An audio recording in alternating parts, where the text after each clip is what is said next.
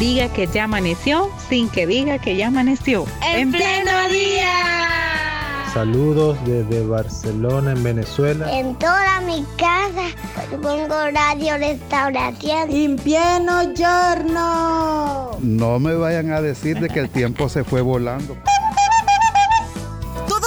seamos parte de En Pleno Día. De lunes a viernes. De 6 a 8 de la mañana. En Radio Restauración. 100.5 FM. Y en Facebook. Arroba En Pleno Día.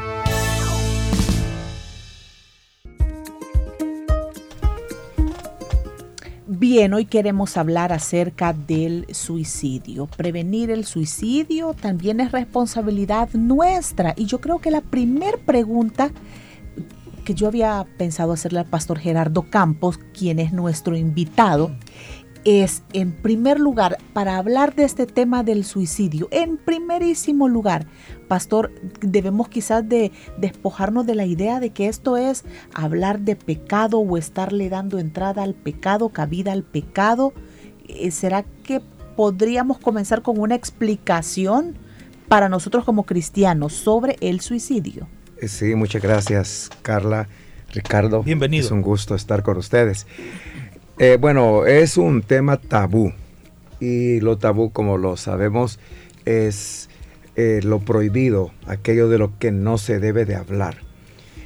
porque hay mitos con respecto al abordaje del tema del suicidio y ese mito dice que si se habla eso podría fomentar la idea, la intención la conducta, las acciones intentándolo, de suicidarse en algunas personas que están propensas a esa idea que les está dominando.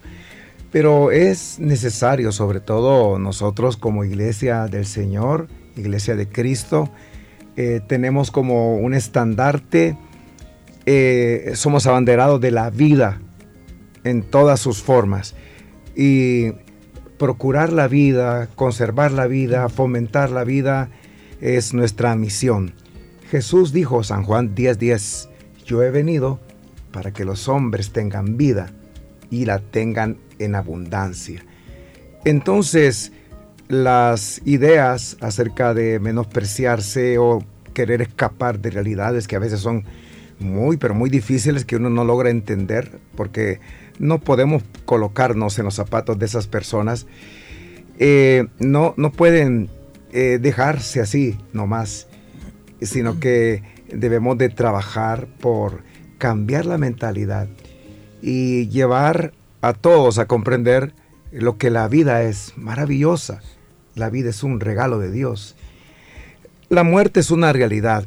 La Biblia dice que está establecido para los hombres que mueran una vez y después de esto el juicio.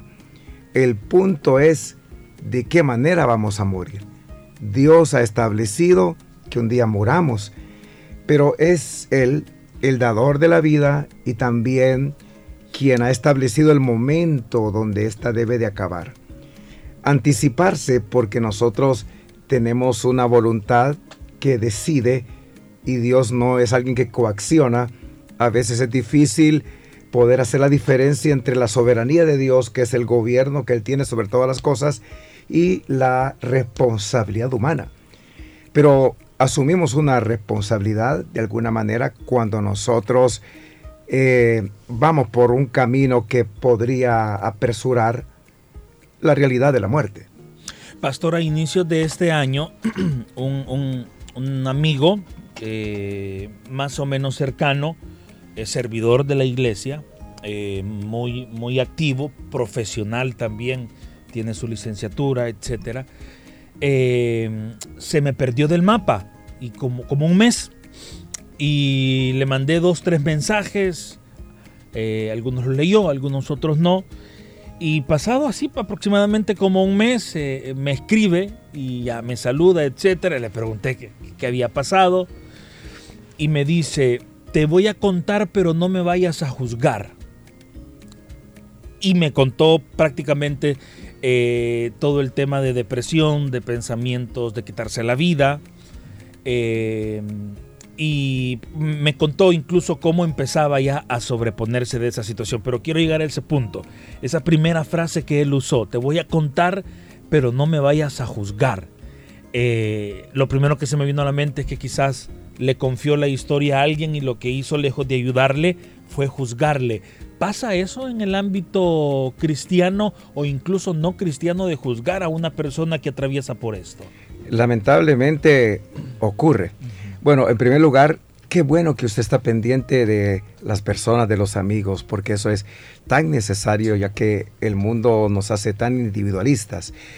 Y es lamentablemente así que se juzga a las personas. En el ámbito cristiano lo que ocurre es que si alguien tiene ideas y las exterioriza, ideas de quitarse la vida por diferentes situaciones, se le eh, etiqueta como un mal cristiano, falta de espiritualidad, está pecando con esas ideas, cuando son realidades de las que a veces no se puede escapar.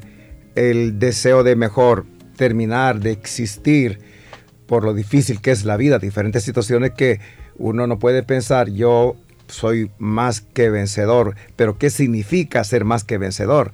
No significa que no experimentemos una serie de tentaciones en la vida, entre ellas está la idea de suicidio o una conducta suicida.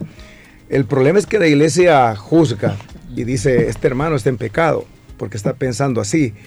Y hay personas que guardan secretos que les dañan mucho.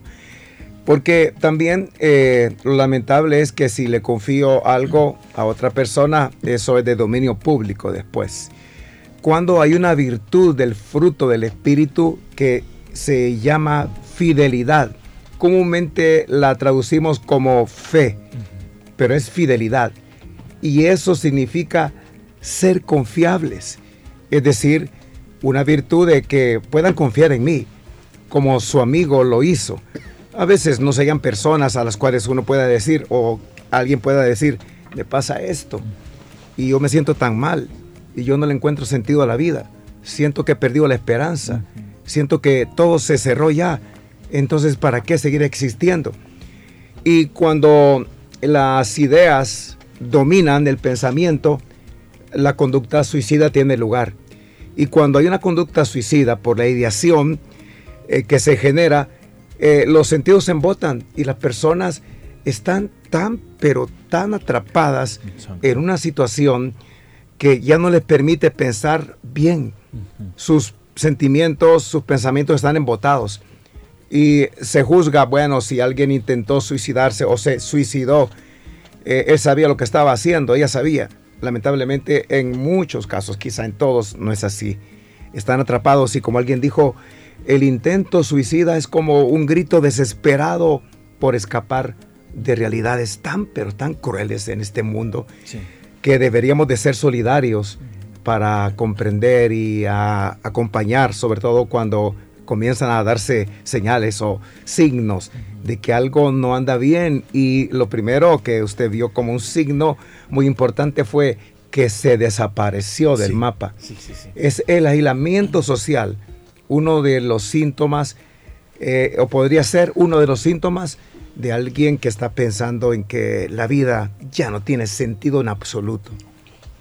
Pastor, cuando usted ha participado en reuniones con profesionales de la psiquiatría, cuando usted le ha destinado tiempo para poder ver el camino de las personas que un día decidieron quitarse la vida, ¿cuál es el común denominador partiendo de qué es lo que analizan en la psiquiatría y cuál es lo común que ha llevado a las personas a tomar una decisión tan triste. Sí, eh, gracias. Sí, me ha interesado mucho el poder indagar acerca de la conducta del ser humano, aunque no he cursado una carrera profesional, eh, porque también estas realidades me han tocado muy de cerca muy de cerca. Realidades de personas que decidieron quitarse la vida.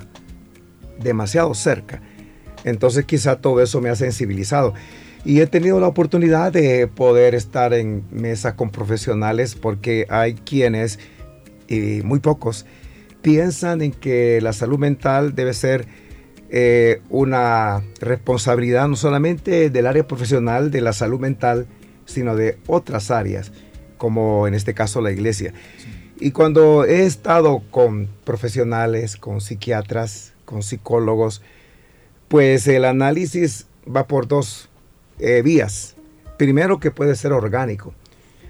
Cuando hay un desequilibrio en las funciones de los neurotransmisores cerebrales o químicos en el cerebro, podría darse una situación de depresión que no tiene que ver con el choque de realidades, sino con problemas orgánicos que hacen que la persona caiga en esa situación de una tristeza profunda, en donde ya la vida no tiene sentido. Entonces puede ser orgánico. Eh, por eso es importante eh, la psiquiatría, que es un área de la salud que la iglesia evangélica ha pensado, ¿cómo? Psiquiatra, yo visitar uno, no estoy loco. Pero a veces vamos donde un internista, donde un cardiólogo, donde alguien que nos puede ayudar con los niveles altos de glucosa o de presión arterial. Los especialistas los buscamos o si vamos a consulta general nos derivan hacia la especialidad. Pues una de las especialidades de la salud física es la psiquiatría. Y eh, es tan importante. Entonces hay la otra vía que es el resultado de conflictos, de problemas, de situaciones muy, muy lamentables estaba enterándome de que hace eh, días, semanas, una niña ha intentado quitarse la vida, eh, bueno, intentó primero quitarse la vida en cuatro ocasiones para luego consumar el hecho. Una niña. ¿Por qué? Había sido violada por un familiar. Y eso es demasiado cruel para un infante, esa carga que no se puede vivir con ella. Y hay otras situaciones que son tan difíciles en la vida. La vida es demasiado dura para pensar todo está bien, gloria a Dios. No, hay que ser empáticos porque también a los cristianos nos llega la desesperanza. En ciertos momentos se puede perder la esperanza. Eso se recupera. La ventaja es que la palabra nos ministra esperanza, nos imparte esperanza. El acompañamiento confraterno o fraterno para tener una confraternización, también debe ser eh, un ambiente donde nos transmitamos alegría y esperanza. Pero eh, con respecto a esa pregunta puntualmente, es así, puede ser orgánico, o sea, biológico, o puede ser una situación derivada de una conducta que no está dando la respuesta adecuada porque no puede, a veces no se puede, se está atrapado y entonces comienza a idearse que mejor es desaparecer del mapa. Pastor, usted ponía los ejemplos de la, de la presión y de la, de la glucosa y pues los especialistas nos dan eh, como recomendaciones para no caer en esas enfermedades. Dentro de la vida cristiana podemos también hablar de, eh, de recomendaciones o prevenciones o acciones que nos ayuden a caer en estos pensamientos. Sí, es eh, necesario en primer lugar, el acompañamiento. Por eso es que debemos estar pendientes de todos. Y esa es la gran bendición de una iglesia celular, en donde las personas están integradas a un grupo de casa, los niños, los jóvenes, los adultos, y ahí nos conocemos y logramos eh, ver como un termómetro, medir los niveles de cómo está la motivación, una pregunta que a veces se hace en algunas células es de un rango del 1 al 10, ¿cómo está tu tanque de combustible de la motivación esta semana? Y es interesante porque las personas llegan a ser tan sinceras porque se conocen y pueden decir, pues esta semana yo no me siento tan bien, eh, me siento muy desanimado, me siento muy desesperanzado. Y cuando eso ya es una tendencia, pues requiere un interés de acompañar pero eh, lo primero es no estar solo. No es bueno que el ser humano esté solo. Dios lo vio así y creó al ser humano como un ser social, creando a la mujer primero y luego toda esa vida en sociedad que responde al interés de Dios de que el ser humano no esté solo. Entonces la soledad es mala consejera.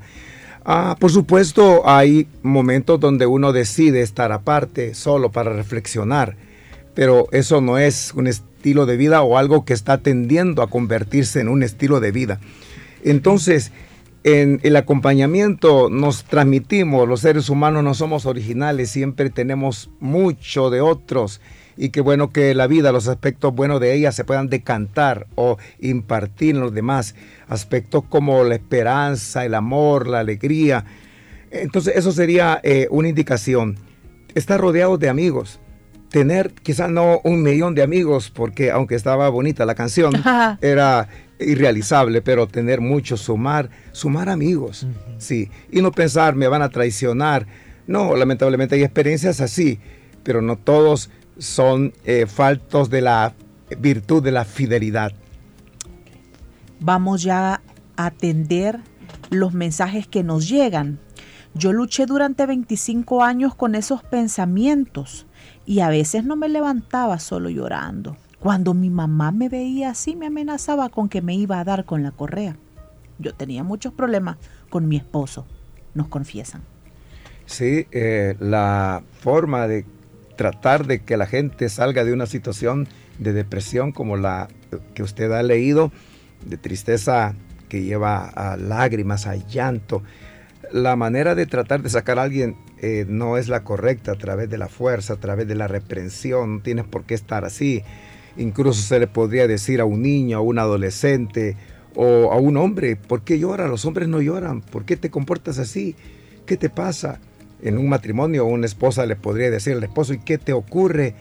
La verdad es que a veces se callan cosas, sobre todo eh, los hombres, por la idea de masculinidad, que no eh, ventilamos nuestras emociones, nuestros sentimientos y reprimirlos es perjudicial.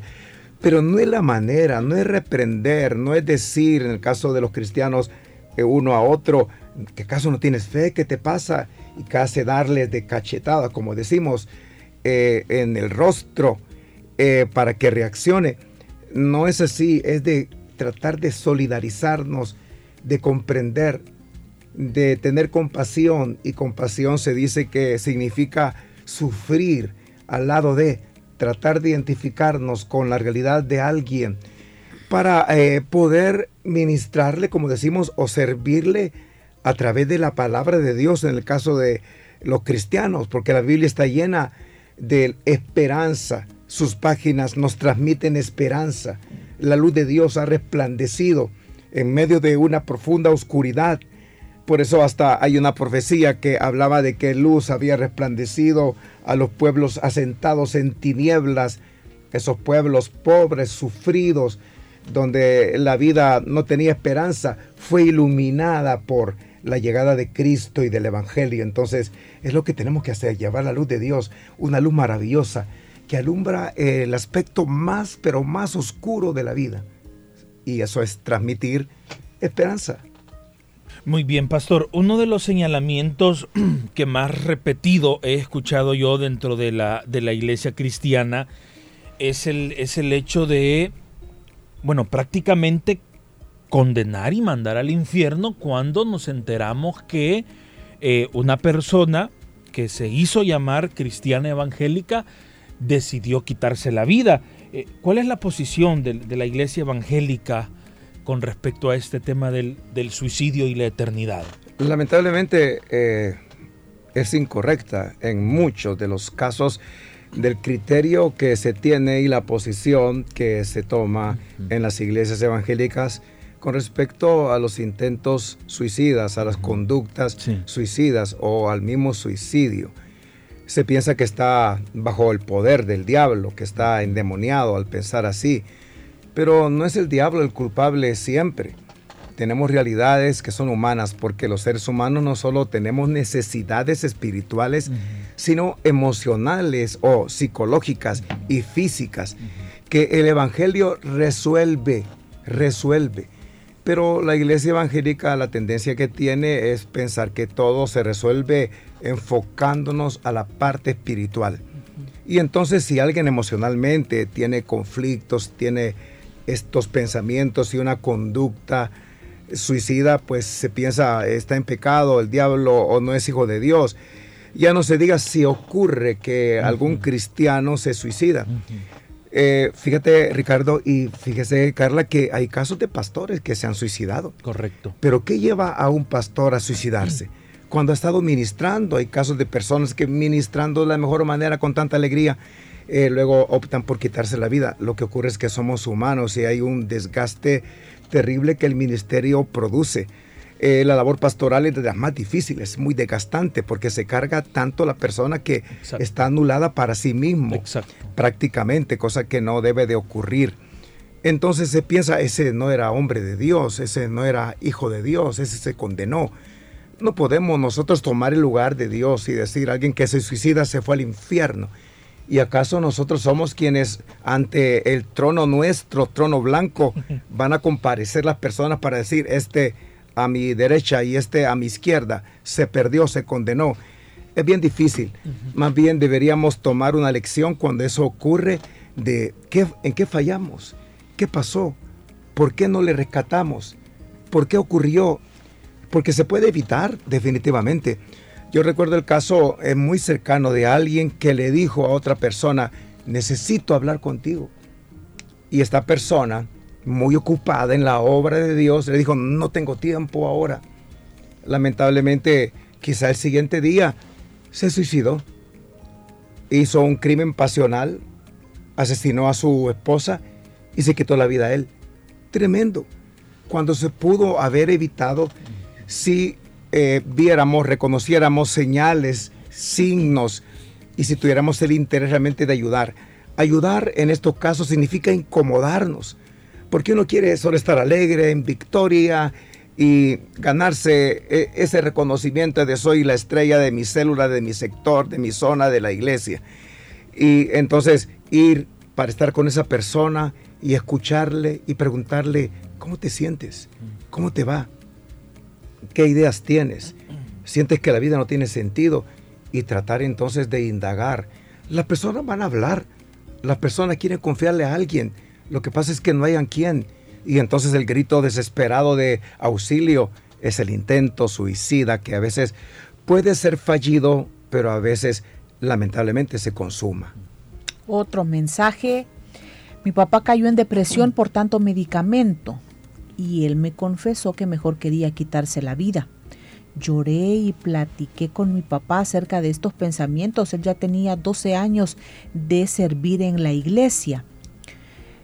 Eh, y luego nos, nos sigue contando cómo trataba ella con su papá y hasta los pasajes bíblicos que le mencionaba.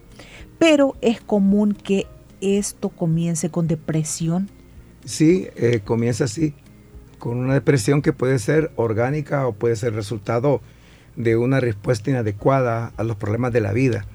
Y seguimos dando respuestas inadecuadas y se convierte en una espiral descendente que hunde a la persona en una ideación y una conducta suicida. Pero ese caso que usted ha leído es interesante porque eh, con medicamentos se deprimió eso quiere decir que hay algunos medicamentos que deben ser cambiados por el profesional de la salud. Y si alguien siente que un medicamento le está afectando, pues debe de evitar y buscar la consulta con el profesional para expresarle, porque hay diferentes fórmulas. Bueno, estamos pensando que es un caso de salud mental, de problema de depresión. Eh, hay fórmulas variadas y no todas las fórmulas caen bien a una determinada persona. Para la depresión hay una cantidad de fórmulas, pero el profesional debe de acertar. Esa es la experticia que ellos logran. De qué fórmula le va bien. También hay un riesgo de usar un producto en demasía. Se le dosifica y la persona debe ser responsable o los familiares de que lo use de acuerdo a la dosis eh, recetada. Porque alguien podría decir, no, me siento todavía mal y sobre dosificarse. Entonces le va a producir un problema muy serio como una profunda depresión.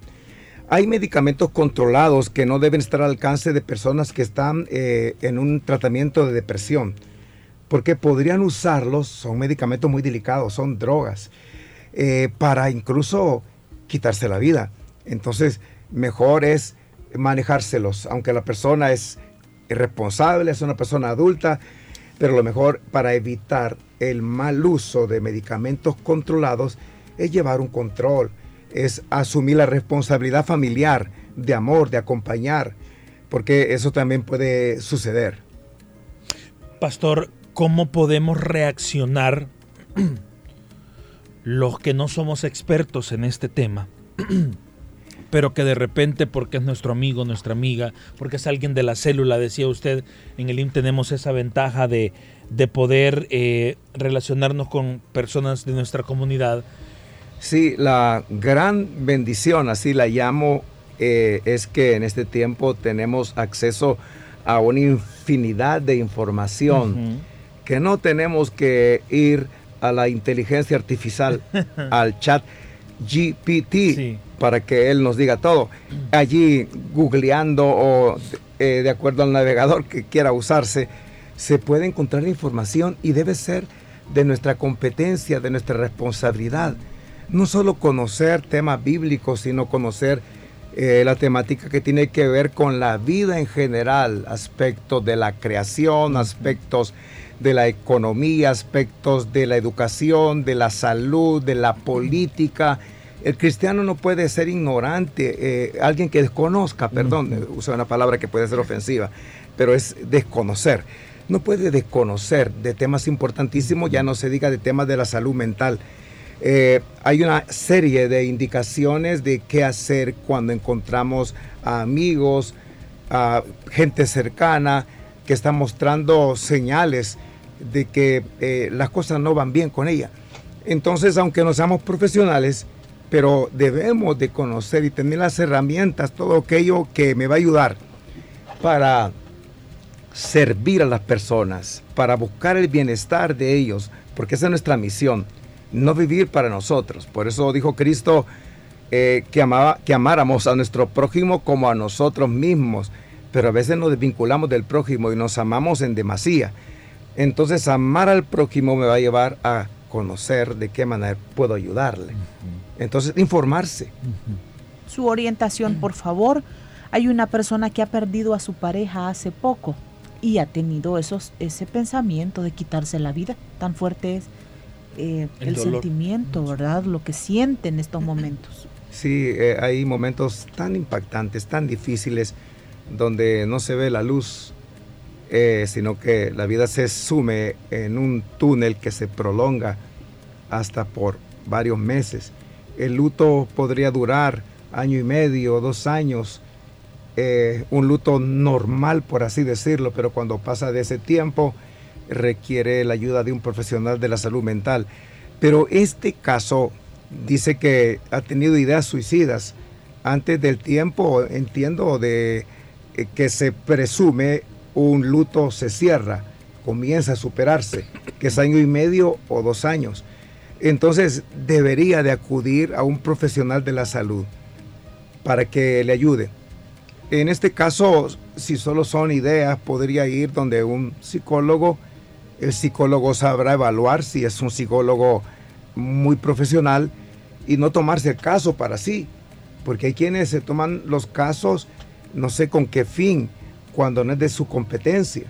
Yo tuve eh, a alguien que fue con un profesional, tomó el caso cuando no le incumbía a él. Cuando ya no supo qué hacer, lo soltó y lo remitió a un psiquiatra, pero estuvo por varios años esa persona eh, siendo atendida, atendida por alguien que no tenía nada que ver con el tema. Pero entonces eh, lo profesional en la salud es eso. Si esto no es de mi incumbencia y yo no puedo remitirlo, pero debe de ir inmediatamente a un profesional puede ser un psicólogo, lo mejor sería ir a un psiquiatra. La psiquiatría no está reñida con el Evangelio, al contrario, eh, es un aporte de Dios porque enseñamos en el tema de sanidad divina que la sanidad también viene de manera indirecta a través de la, el sistema de salud. Entonces se puede, se debe acudir.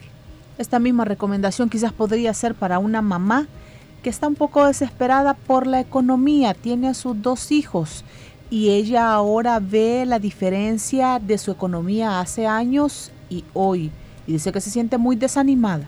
Sí, eh, todos vemos esa diferencia. Eh, el tiempo es otro después de la pandemia y hay también eh, focalizado realidades que son bien particulares de diferentes países donde la crisis económica puede golpear más que en otras eh, áreas, que en otros lugares, que en otros países.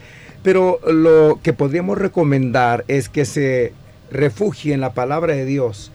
La Biblia nos alimenta y entre más la leamos, la conozcamos, más fuertes seremos. Fuertes en la fe, fuertes en la esperanza. Porque la palabra de Dios, como Cristo dijo, es el alimento, no solo de pan vivirá el ser humano, sino de toda palabra que sale de la boca de Dios. Congregarse es importante. No sé qué día de la semana podría movilizarse a la congregación, pero entre lunes y miércoles ocurren cosas maravillosas donde alguien llega quizá desesperanzado y esa enseñanza le levanta porque es la palabra de Dios. Congregarse el día domingo eh, en la célula. Eso es importantísimo porque uno de los componentes de una célula es la edificación. Y la edificación significa reconstruir porque la vida a veces se desborona, diferentes circunstancias, como esta que menciona de un impacto de la crisis económica que siente que la economía ya no es igual y pierde la fe en el mañana. Nunca la perdamos porque Dios es nuestro Padre y si cuida de las aves, cuidará también de nosotros de una manera maravillosa. Pero a veces se nos olvida ante la realidad y no estamos para decirle que es una mala cristiana, que es un mal cristiano. De ahí la necesidad de recibir la palabra de Dios, de alimentarnos de ella para que la esperanza vuelva a surgir. Pastor, el tiempo se nos fue, pero tengo dos preguntas muy similares y creo yo muy, eh, muy, muy específicas. Si como congregación, pues por los casos repetitivos que los pastores ven, se ha considerado tal vez crear algún departamento con psicólogos cristianos o con ayuda psicológica en general o ver de qué manera la iglesia tiene ministerios o áreas para capacitar en estos temas. Eh, es un, eh, un tema eh, que hay que abordarlo y darle respuesta inmediata. Yo esta misma mañana estaba pensando llamarle a un pastor para preguntarle si en el área que él maneja hay una especialización de atención de personas psicólogos o alguien que ha sido entrenado, aunque no sea un profesional, eh, pero pueda acompañar y derivar, eh, porque es una necesidad de dar respuesta. Pero hay iglesias evangélicas que piensan de que esto de la psicología, y hasta lo han dicho desde el púlpito, eh, no es de cristianos, es falta de fe, que hay que portarse como cristianos, teniendo fe en Dios pero ellos al decir eso niegan la realidad humana, necesidades emocionales o psicológicas también y físicas. Y entonces eh, lo que mostramos cuando abordamos esa temática de negar la derivación a profesionales es desconocer, desconocer la realidad humana. Bueno, hemos conversado con el pastor Gerardo Campos, hemos hoy querido reflexionar para, para poner el tema del suicidio sobre la mesa y, y poder enfocarnos en la prevención, en el papel que usted y yo podemos desempeñar en todo esto, solidarizarnos con las demás personas en vez de criticar. Así que muchas gracias por habernos acompañado. A la orden siempre para servirles. Gracias, hermano Ricardo, hermana Carla. Perfecto, 8 de la mañana con 5 minutos. Así concluimos con nuestra entrevista de hoy. Si usted por algún motivo vino tarde, esta entrevista queda alojada en nuestras redes sociales para que usted eh, pueda regresar y escucharla y verla completa. Hoy nos vamos, le esperamos mañana a 6 a.m. en punto.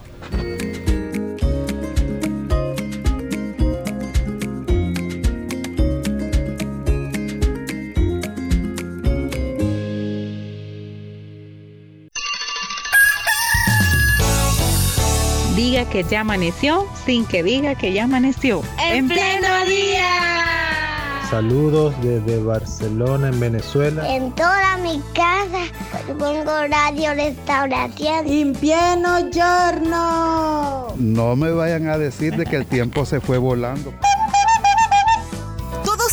Parte De En Pleno Día. de lunes a viernes De 6 a 8 de la mañana. en Radio Restauración 100.5 FM. y en Facebook. Arroba En Pleno Día.